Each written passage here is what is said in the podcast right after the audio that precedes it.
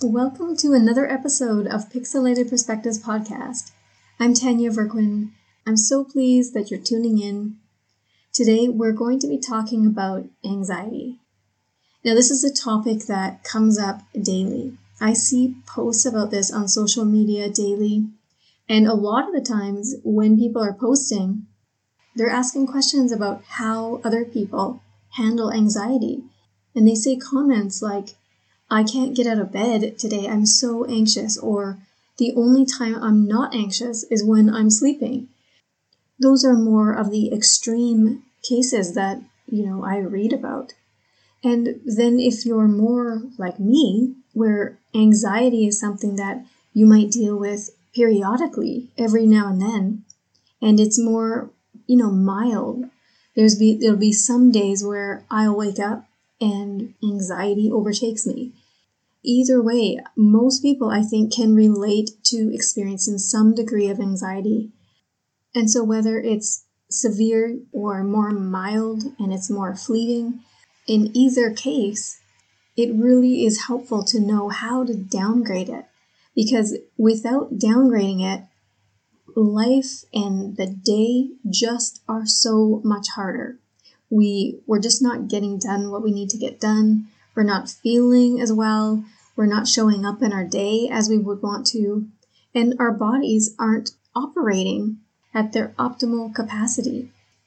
And so having a tool to fall back on and use at any point whether it's at three in the morning or three in the afternoon it doesn't matter. Anybody can use this simple method or technique to downgrade anxiety. Oftentimes in life, circumstances require being viewed from alternate perspectives in order to gain new insights and awareness around them. Like stepping back from a painting of little shaded squares until it reveals the clear intended picture. Welcome to Pixelated Perspectives, the podcast intended to offer new perspectives into your health and overall well being, explained through the lens of German New Medicine. I'm your host, Tanya Verquin. I'm an artist, family woman, and nature and life enthusiast. So let's get into it. Society really has conditioned us to believe that we are powerless regarding our health concerns. And the, the propaganda, the conditioning, the fear mongering has allowed us to feel reliant on conventional mainstream health models and health systems. And when it comes to anxiety, this is just another proponent where we feel like we need to outsource to health systems, you know, quote unquote health systems and conventional models in order to feel better. Often people feel like they need to take antidepressants or some sort of depressant that allows us to be able to handle their condition. But the truth is, that is all just conditioning. That's all just marketing. And we're not powerless at all. And in fact, when we're aware of nature's laws, of these biological laws of nature, we understand that the only thing that stands between us feeling well and anxious is our own perception of it. When we look at anxiety from a biological perspective, a biological point of view, it's always during a conflict active phase that we will feel anxious. Just like the animals in nature, we are endowed with this biological wisdom, and our autonomic nervous system automatically switches into a prolonged state of fight or flight while we are conflict active, once we have experienced a conflict shock, what Dr. Hamer called a DHS. Now, the whole biological purpose of putting an animal or a human, us, into a prolonged state of fight or flight is so that you have the energy to resolve or cope and survive the conflict. Now, the subconscious mind or the psyche doesn't know the difference if you have a literal threat, you know, if you're literally in danger where you come upon a conflict that requires you to escape a very real threat, or if it's more a figurative threat or danger. Either way, the body, the autonomic nervous system, responds the same way. And so anxiousness is just a natural result of being in this sympathetic state. So our blood vessels constrict, our heart rate um, rises, and you know we're ready to run, we're ready to fight, we're ready to do whatever we need to do to cope or survive and resolve this this danger, this threat, or this conflict shock that we're dealing with. And so at the on the level of the brain, in the level of the psyche or subconscious mind, we are completely enveloped with this this problem, this conflict. So we are obsessively and compulsively thinking about this problem, this situation, or this threat. And that is causing a, a, level of anxiety because our goal needs to be to resolve this conflict, to cope with it. So, anxiety is just a natural component of being in a state of conflict activity. Anxiety can also be developed from a constellation. This is what Dr. Hamer termed several conflicts at once that are in both sides of the brain hemispheres. And one of the constellations specifically is a frontal constellation. And it, you know, can present obsessive fear of, you know, what's ahead. It will cause behavioral changes and anxiety, acute anxiety, is one of the behaviors that are produced from this specific constellation. Knowing though that there's a biological purpose for anxiety will help us be able to understand that it's not us it's not something wrong within us. It's not a chemical imbalance. It's not you know our body and brain making a mistake and this is again going back to the conventional model and the messaging is that that's the case that there's a you know some sort of imbalance a chemical imbalance within the brain. If you're experiencing panic attacks all the time and you have anxiety constantly. So it's not that it's it's could be a constellation or it could be that you are in a conflict active phase of a conflict shock. So either way it's biologically meaningful. So the first thing to understand is it's not a mistake. There's biological meaning behind it. It has purpose and significance. That understanding alone is a complete paradigm shift, a complete shift in awareness and consciousness of the conventional medical model and even the holistic medical model because the holistic side still doesn't have an understanding about constellations and the psychology behind behavioral tendencies like anxiety, like panic attacks you know, they still fall under the realm of there must be an imbalance somewhere as far as chemicals within the brain.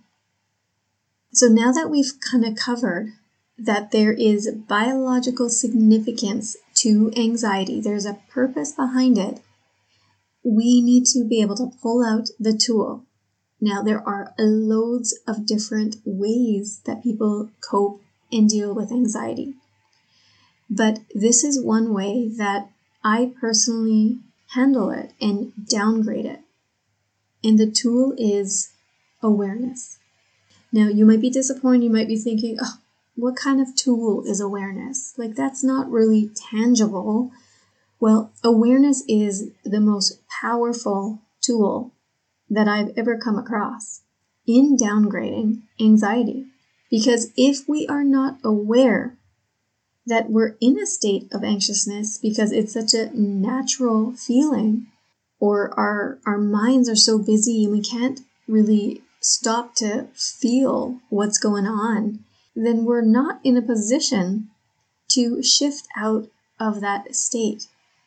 If we are not in immediate danger right? So let's say that we are in a conflict shock. We find ourselves in the first phase of the two phases, this is the second biological law, we find ourselves in a conflict active phase. Let's say we had a conflict shock, And now we're dealing with it. We're dealing with the conflict, the situation. And we're feeling anxiety. We're feeling that panic. And we're waking up at three or four in the morning and we're not eating. And, you know, our extremities are cold and we're obsessively talking about the problem. If we're not aware that these indicators show us and tell us that we're in a conflict active phase, then again, we're powerless. We're powerless to make any sort of changes. So awareness comes in at this point. We have to recognize that, in fact, all of the indicators, we've got all of those indicators that show us our autonomic nervous system is in a sympathetic state, it's in a fight or flight state. And so, what can we do to downgrade? What can we do to resolve that conflict as quickly as possible? And the most effective way to do this, I find personally, is to become aware of the inner dialogue. So, what is it that you are obsessively thinking about? If you have to, write it down. Like, get out a pen and paper and just start unloading. Let your pen just begin writing and don't edit it, don't judge it, just let it come out. Um, even if you want to use that, you know, voice recorder app on your phone, and just press play and start talking like you're telling a friend about what's going on and just get it all out. And then you can go back and listen to it or read what you wrote down and you you get an idea of this inner dialogue of what you're telling yourself, what you're obsessively thinking about. And this is going to be really really enlightening. It's going to help you pinpoint the conflict. And it's going to help you discover the language and the way you speak to yourself. And it's only when we become aware of that that we move ourselves into a position to make some shifts. So this is what I do personally when I find myself in this, you know, compulsive state of mind, recognizing that I am in yes a fight or flight sympathetic state of the nervous system. And so for me, anxiety is something that comes and goes every now and then. And so this is the tool I use. If you're somebody who anxiety and panic attacks are more constant, and this is something you experience every single day or most days of the week, this method will still apply. It will still be very, very useful. And in fact, it might be even more eye opening than if it weren't something you dealt with every day. Because if Anxiety is something that you progressively and continuously deal with. That means that on some level, there hasn't been the level of awareness brought up about your anxiety. You might know what triggers you to be anxious, or if it's ongoing, you might know that, yes, I'm anxious and it stops me from doing this and it stops me from doing this. And you might know what you are capable of doing. But all of that doesn't necessarily mean that you are aware of your inner dialogue. Because again, unless we're aware of what we're telling ourselves, we're not in that position to shift out of it. Inner dialogue. This is where you're going to want to focus. This is the awareness. This is that tool of awareness. So, the same thing get out a piece of paper and a pen, or put the voice recorder on, do something to get the thoughts in your head out so that you can become consciously aware of the thoughts. Not just so that they're out and now you can throw them away, but you need to become consciously aware of them. It's the conscious level that we need to bring this to our attention so that we can start seeing what that dialogue is. What are we telling ourselves? What is that constant message we are you know, replicating day after day, hour after hour to ourselves. And this will be completely enlightening again. Now, it might take a couple days to get the information down or to really be able to do this at a level where you feel you have enough information. But even if, you know, you spend a minute, like 60 seconds, just being still, you know, taking the deep breaths to calm down the nervous system, and then just listening to that inner dialogue, you'll still get a hint about what you're telling yourself. And that will allow you to start examining whether those thoughts are actually true. It's so often the thoughts that we continue to perpetuate to ourselves aren't even the truth. They're just beliefs. Our subconscious mind does not know the difference of something that is true or something that is not true. If you have a belief and faith around a thought, then your subconscious mind has accepted that as truth. So, examining the inner dialogue will help bring up beliefs. And in that point, you're able to look at them and figure out are they are they actually true? You know, if is what I'm saying and telling myself the truth. This is a really really empowering place to be. It's empowering because now you can shift out of those beliefs if you find that they're that they're just not the truth. They might have been beliefs of somebody else. They might have been beliefs of a friend or your parents or a teacher or a colleague and you accepted it as truth. But you know, you can change what you believe. And a lot of times we when we are in constant anxiety, we're not in any real threat, right? Most of the time it's all it's all perceived threat at the level of the subconscious mind because remember, the subconscious mind or psyche does not and cannot differentiate between a real physical threat or a perceived threat.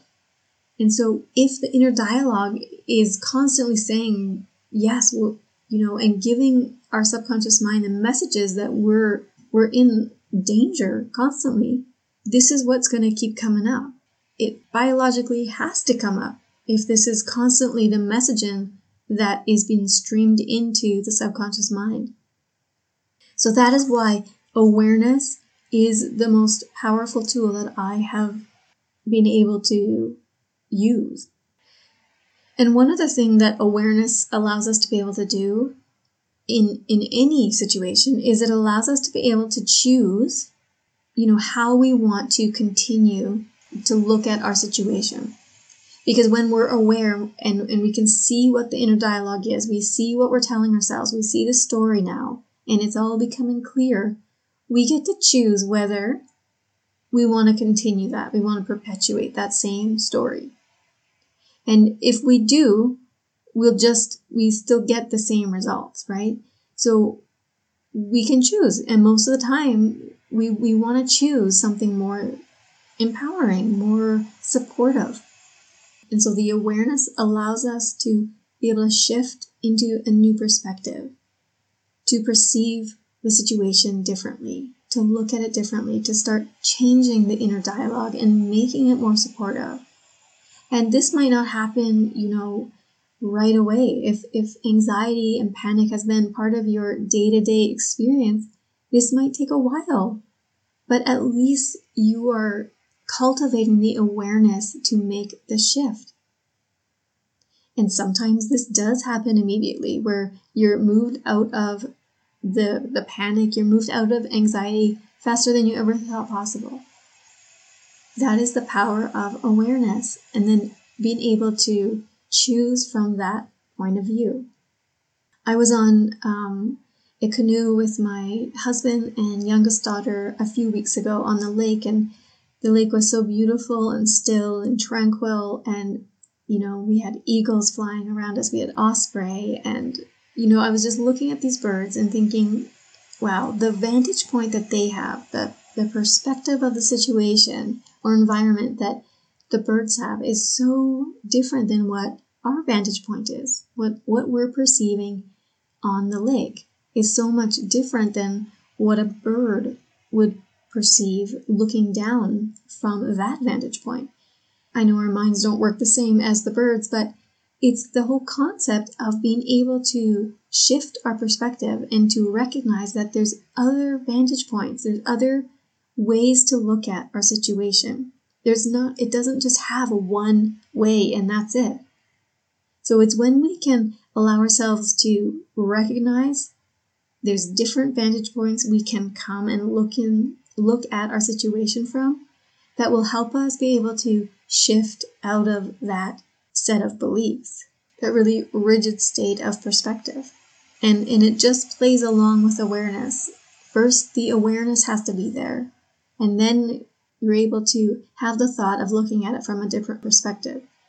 So I hope you can see how important the tool of awareness really, really is for this. It's the first thing that you need, and it's the thing that allows you to be able to shift out of that state. I invite you to share with me your experience with anxiety and with panic and you know what are some of the ways that you have been able to cope and downgrade your own anxiety. And if this has been helpful i really really hope it has been. I'd love to hear about it. All my contact details will be in the show notes so look there if you want to reach out. I'd like to invite you to join my free facebook group. It's called new perspectives ditching the conventional health paradigm to feel better. And like the name applies, this group is all about helping support you through your health challenges, through any concerns you may have, or issues or conditions, helping you to feel better by not going conventionally and aligning instead to the laws of nature. I do weekly live training videos in that group on the topics that are coming up within the group and within uh, direct messages and private messages that I receive on a daily basis. So come on over if you're on Facebook and join that group, and hopefully, you really get a lot of value out of it. Thank you so much for taking the time to tune into this episode. If you found some value in it, please consider subscribing and leave an honest review in iTunes. I'd love to help get this information out to more people and go ahead and share it with a friend. You can reach and connect with me at tanyaverquin.ca or on the socials at Tanya Verquin.